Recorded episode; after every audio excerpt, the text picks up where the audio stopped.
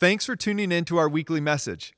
Be sure to visit our website, weareheartland.us, to find out more about the ministry and all of our upcoming events.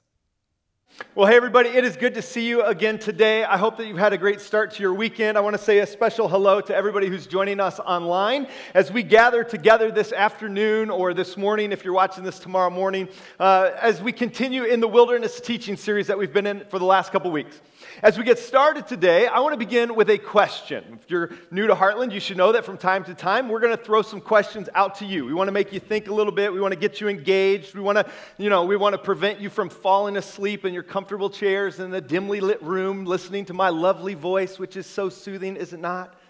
Is it not? Yeah, okay. So here's the question. Very simple question. I'm going to show you three people. I'm going to introduce you to three people. And the question for you is what do these three individuals have in common? All right? First person is Misty Copeland. Misty, you may know Misty from her numerous endorsement deals. Maybe you know of her as the face or one of the faces of Under Armour clothing. Uh, what you may not know is how uh, Misty got to those endorsement deals or why she has so many endorsement deals. But Misty is the current holder of the incredibly prestigious title of Principal Ballerina for the American Ballet Theater Company. This was not an easy road for Misty. She was born into poverty. She grew up sleeping on the floor of a motel room with her siblings. She had no dance experience whatsoever until she was a teenager, which is an incredibly late start for a ballerina. When someone at the local Boys and Girls Club told her she should give it a try, I give you Misty Copeland. The second person is Dean Karnazes. Dean is frequently referred to as the ultra marathon man because of the accomplishments of his distance running. Dean, on different occasions, has done different things. He has completed marathons literally in the hottest place on earth as well as the coldest place on earth. On one occasion, he ran over 350 miles straight. He did it in less than 80 hours, didn't stop to sleep, but he ran 350 miles straight. Uh, on another occasion, Dean decided that he wanted to complete 50 marathons in 50 days in 50 states. And he did it. He did 50 marathons in 50 days in 50 states. He's also won numerous ultra marathons, such as the 135 mile Badwater Ultra Marathon race. Person number two is Dean Karnazes. Person number three is Alvin Drew. Alvin is a colonel with the United States Air Force and a NASA astronaut. He has been to the International Space Station twice, and on both occasions, he did a spacewalk, leading to him becoming just the 200th person to ever walk in space. He holds two bachelor's of science degrees, one in physics and one in aeronautical engineering. He holds an MS in aerospace science from Embry Riddle and another master's degree in political science from the Air War College. As a command pilot with the Air Force, he has flown over 3,000 hours in over 30 different types of aircraft and, and airplanes and helicopters. Imagine being able to pilot over 30 different types of aircraft. The question for you is what do these three individuals, Misty, Dean, and Alvin, all have in common other than making us feel really bad about our own accomplishments in life? What do they have in common? You don't have to answer it loud, but think about this for just a moment. While you're thinking about how you would answer what these three individuals have in common, I want to tell you where we've been in case this is your first time to Heartland during this series. Over the course of four weeks, we are exploring together the passages in the Old Testament that tell us about the nation of Israel's time in the literal wilderness of the ancient Near East. And what we're doing is we're studying what God did in the nation of Israel during their time in the literal wilderness. And we're studying it not just because it's super interesting or it's fascinating or it's fun to learn more things about the Bible so we can, you know, win at Bible trivia. The reason that we're studying what God did in the nation of Israel during their time in the literal wilderness is because we're then taking some, some or drawing some parallels into what God might want to do in our own lives when we find ourselves in the figurative wilderness. And what we're seeing over the course of the last couple weeks is that there are some incredibly strong parallels between what God did in the nation of Israel and how God uses wilderness experiences for us today. If you want to catch the whole teaching, you can go to our website and watch the whole services there. But the first week we saw that, that before the nation of Israel ever went into the wilderness, God made the nation of Israel some incredible promises. He promised that He would be their God, that they would be His people. He promised that he would never leave them or forsake them. He promised them that he was going to bless them and give them a land that would be their own. And what we saw was that these promises were not made by God to the nation of Israel just so it would sound good, just so they would feel good about themselves, just because it was a nice thing to do. God made these promises to the nation of Israel so that they served as a firm foundation for them to fall back on when things got difficult in the wilderness. That when things got, got hard and when they were confused about what God was doing, they would always be able to rest back on these promises that God had made to them. And we said it's the same thing for us. That God has given us some incredible promises that when we find ourselves in the wilderness, we want to remember. We want to fall back on them. We want to let them support us. And then we closed our time together by reading some of those promises that God has made to, to you and to me. Last week, we talked about how one of the things that God did in the nation of Israel in the wilderness was that he, he brought them into the wilderness partly to purge some things out of them. There were some things that were in the nation of Israel, that were, were in these individuals that God needed to get out of them. And Dugan gave us this incredible line that I loved so much when he said, God had gotten the people out of Egypt, but he still needed to get Egypt out of the people. And when he said that, I sat back here in this section and I thought, come on, preach. That'll preach. How good is that? God had gotten the people out of, out of Egypt, but he had to get Egypt out of the people. He had to get that old Egyptian mindset out of the people. He, he couldn't let them inherit the promised land still, still thinking of themselves as slaves. And it's the same for us.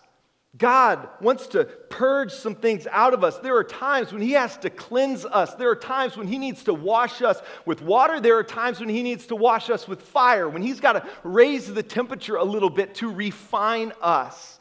And so that's part of what God does in the wilderness is He refines us, He cleanses us, He purges some things out of us.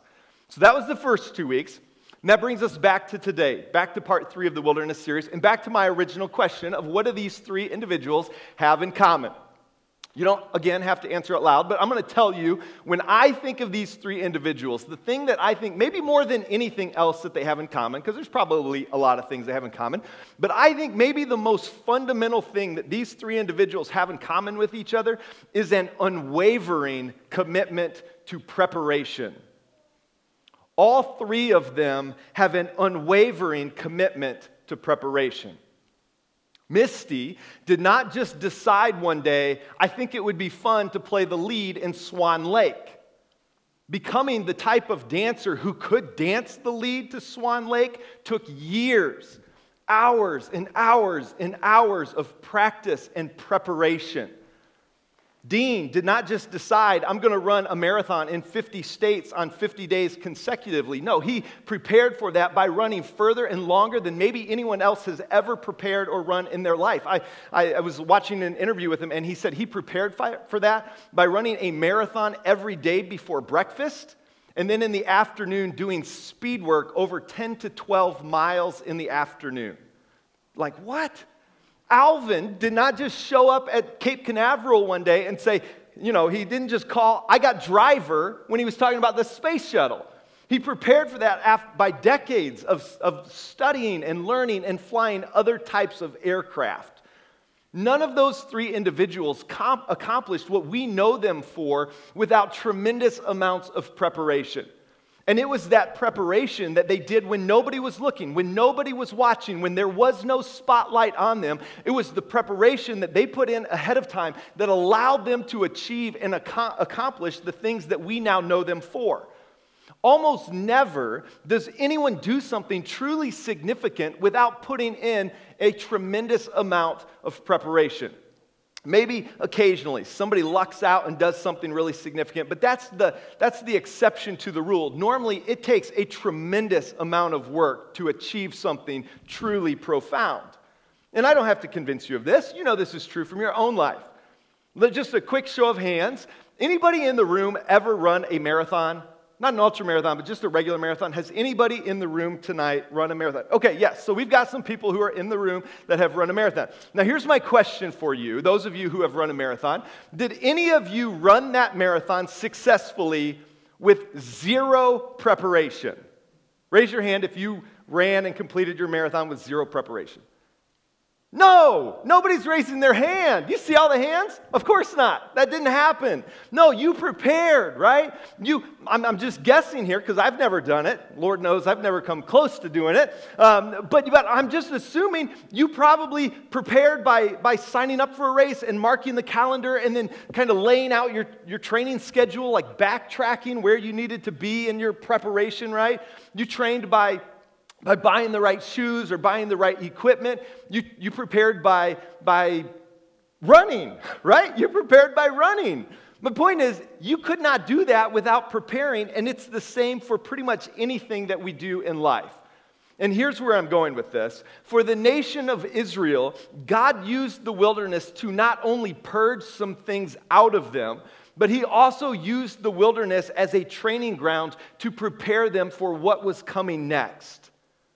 One of the reasons that the nation of Israel needed to spend some time in the wilderness, as uncomfortable as it is, or as it was, was because they were not ready for what was going to come next.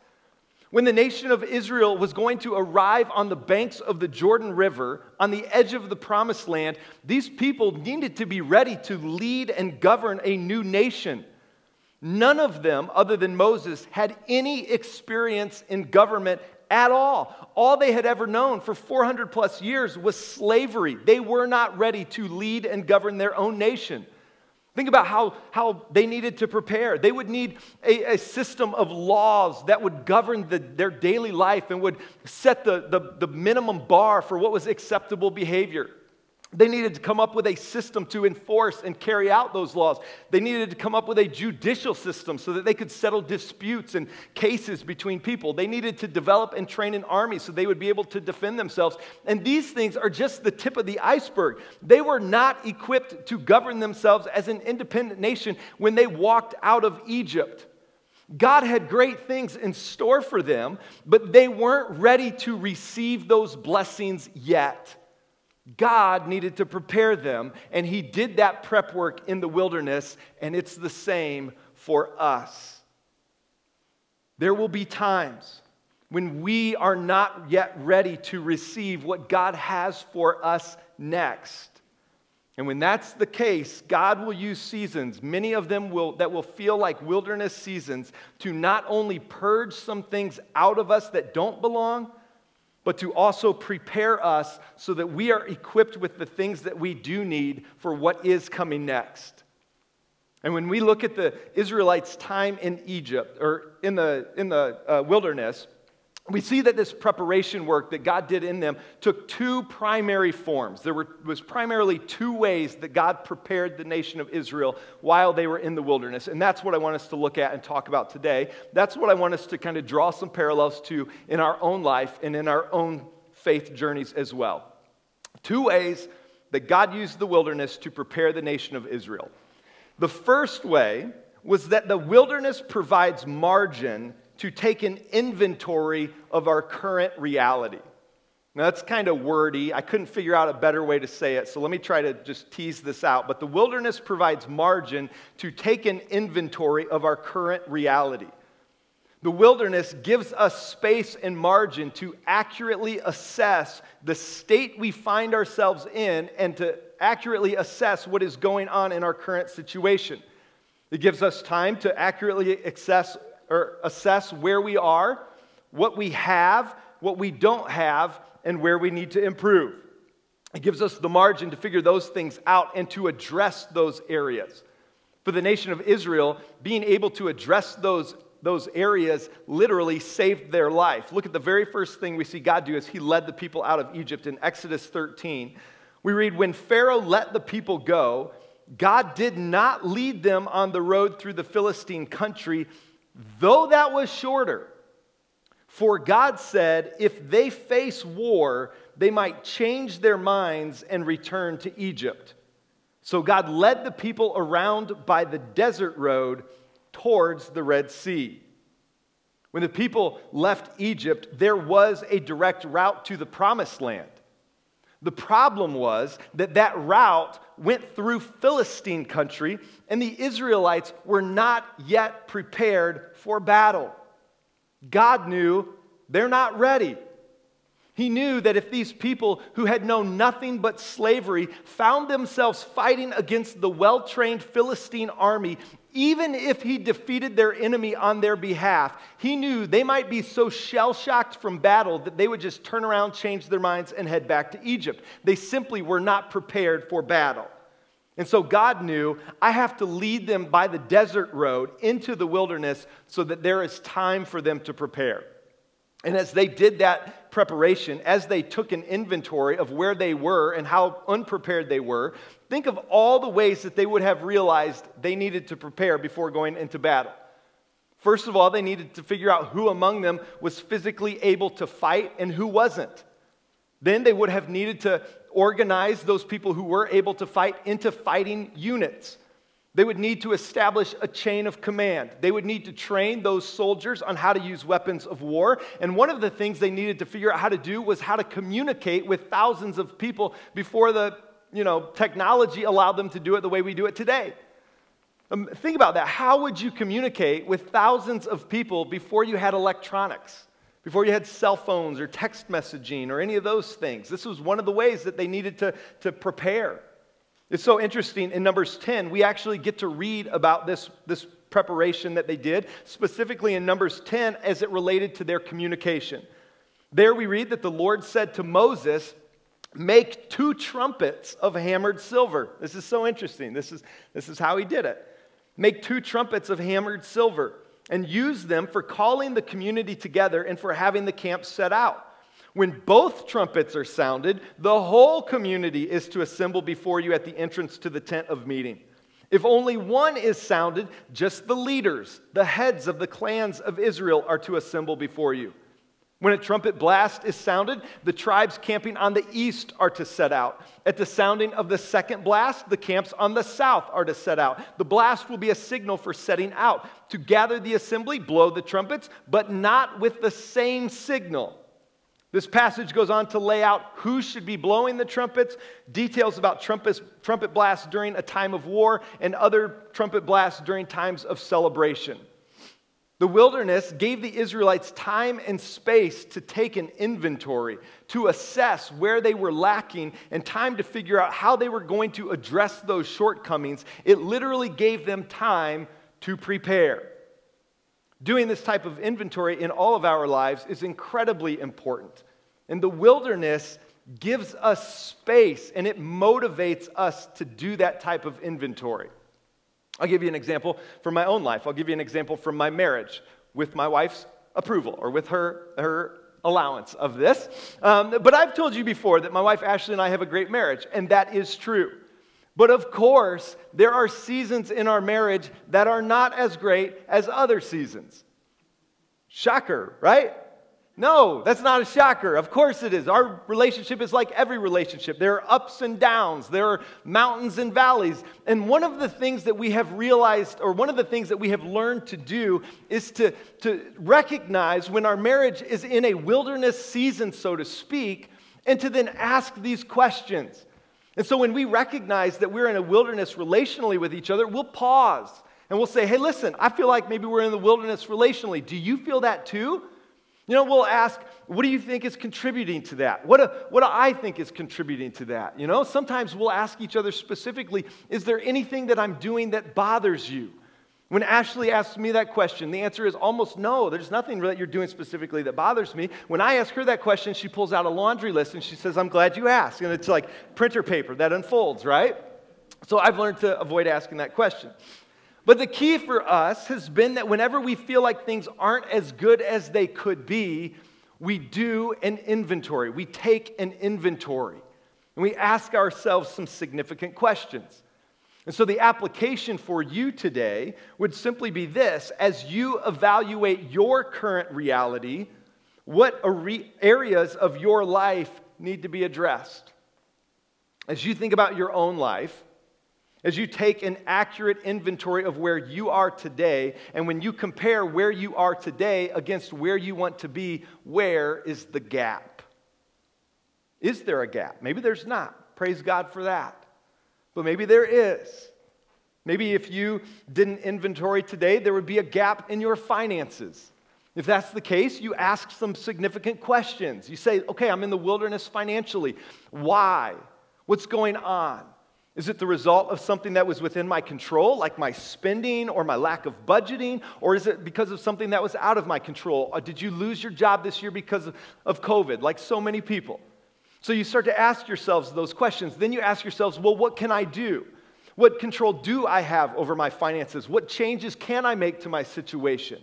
Do I need to try to go earn more? Do I need to try to spend less? You, you take an inventory and you ask yourselves these questions so you can identify why there's a gap between where you are and where you want to be. You take an inventory so you understand why you're in the wilderness in that area of your life.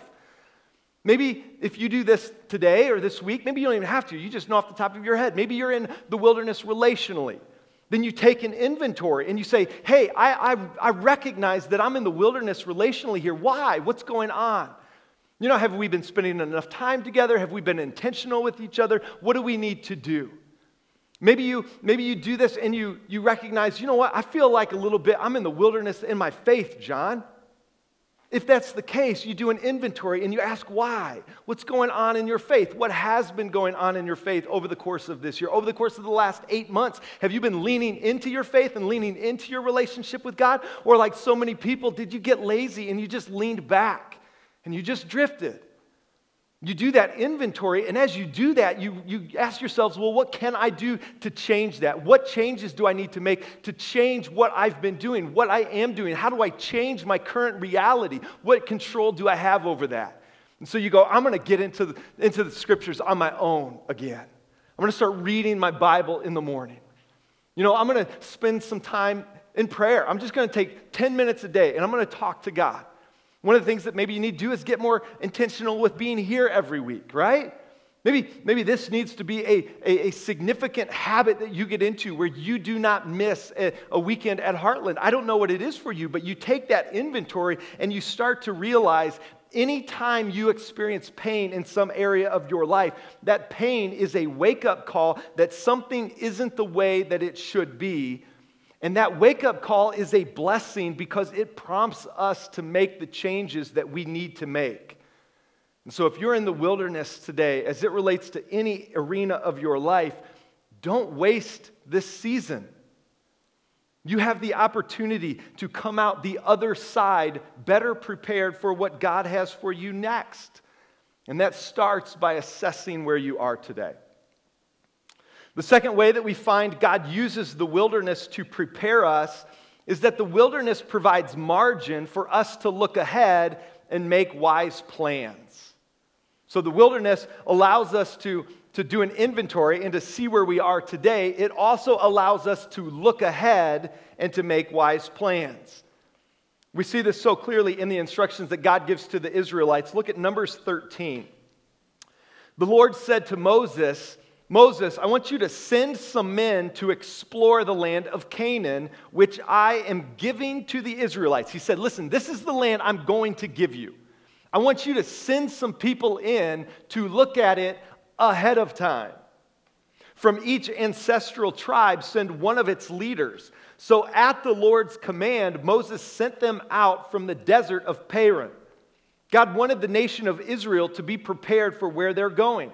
So not only did he lead them to take an inventory of where they were and to address where they were weak, things like communication and organization, he also taught them to look ahead and to think critically about what they were, where they were headed and what they needed to do in preparation. And so look at the details Moses gives to the spies. When Moses sent them to explore Canaan, he said, Go up through the Negev and on into the hill country. See what the land is like and whether the people who live there are strong or weak, few or many. What kind, what kind of land do they live in? Is it good or bad? What kind of towns do they live in? Are they unwalled or are they fortified?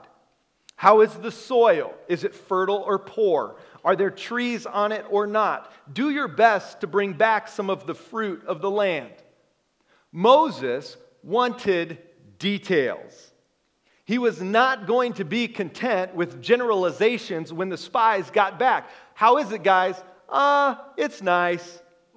No, no, no, no, no, no, no, no. I want to know what it's like. Like, I want details. Bring me back some, some evidence. Like, I want to know everything we can possibly know beforehand, before we get there, so that we can be as prepared as we possibly can be. Again, this is just wisdom that we want to apply to our own lives as well. Not only do we want to pay attention to what's going on in our life currently, we also want to ask ourselves what is coming down the road or where am I heading? And, and, and we want to ask ourselves the question based on my future hopes and dreams, what should I be doing to prepare? Based on where I'm going, based on the next chapter of my life, what should I be doing today to prepare? This is true whether you're in the wilderness or not, you could be in like such a fantastic season of your life, and this is still true. You still want to look ahead and assess where you're headed and what you need to do to best be prepared. We all have the ability to ask ourselves, where do I want to be this time next year? Do you know where you want to be this time next year? How about in five years? Where, where do you want to be in life in five years? Where do you want to be in 10 years? Let's go a little further out, right? Where do you want to be in 10 years? You have the ability to look ahead and to think about the answers to those questions, and then you have the benefit, you have the blessing, you have the opportunity to take steps today that will better prepare you for where you believe God is calling you to go. The easiest example is as it relates to your career, right? You look at your own current reality, you assess the current reality, and you say, you know what, I don't like where I'm at vocationally. Okay, you're in the wilderness vocationally. Then you ask the next question, you take it one step deeper, and you say, well, where do I want to be vocationally? Where do I want to go? In five years, where would I like to be vocationally?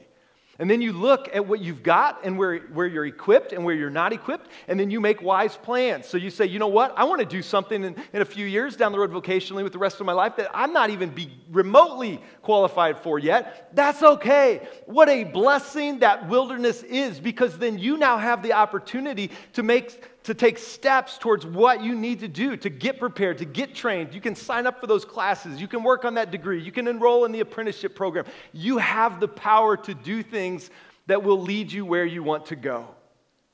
One of the most obvious examples for this, other than career, would be uh, when we have children. When you bring your first child home, what do you do? You celebrate and then you panic, right? You go, Oh no, I've got a baby. I need some stuff, right? You're like, I got to have a crib and I got to have a table to change the baby on, and I need the diapers to put on them. I need some bottles to feed them. I need one of those car carriers that will make me walk with a permanent lean for the rest of my life, right? This is what we do. We prepare not only by buying some stuff, we prepare by, most of us, by reading some things or watching some videos or taking some classes. Parents in the room, how many of you had the book? Uh, what to expect when you're expecting. Anybody have that book other than me and my wife? Yeah, right? We all prepared for this. So, so when you're getting ready to bring that child home, you do that instinctively. And what we learned through the Israelites is that when we find ourselves in the wilderness, it is a prompting to do the same things, to look ahead so that we can best be prepared. So let me ask you, based on your future hopes and dreams, what should you start doing to prepare? Based on where you want to go, what should you do to prepare?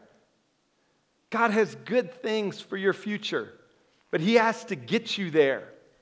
And that transition will so frequently feel like a wilderness experience. So when you find yourselves in those dry places, remember this is not a, a wasted season to just get through. This is a time of valuable preparation.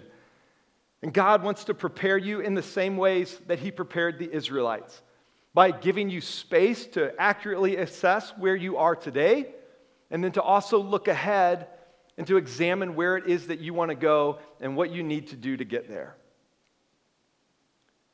As we close, I want to speak specifically to those of you who feel like you are in a wilderness season today. And all I want to do as we close is simply remind you that yes, God will use this season to better prepare you for what is coming next. But what I also want to remind you of is that God did not bring you to this place today without preparing you for this. That you do not arrive at this season of your life unprepared. Now, sometimes it feels like we're unprepared, but that's why it's never very, very wise to trust our feelings because you do not arrive at this season, this wilderness that you're in today, ill prepared. God has been preparing you from the moment you were born. He has been shaping you and growing you and molding you more and more and more into the image of His Son, and you are prepared for this. Look at what the Apostle Paul writes in Ephesians 2. He says, So, he says, For we are God's workmanship he, he, has, he has built us.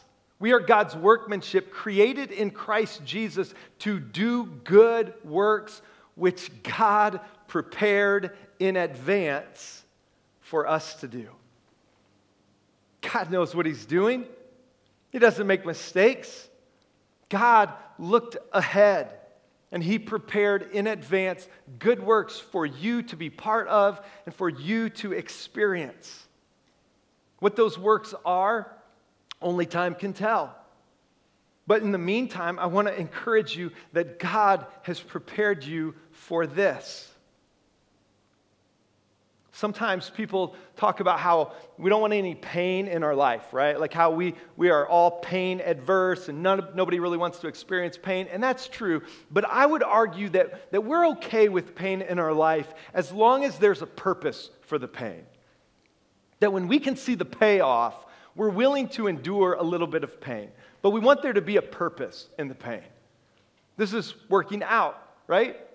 You know ahead of time, before you start an exercise program, that there's going to be some pain, that this will not be easy.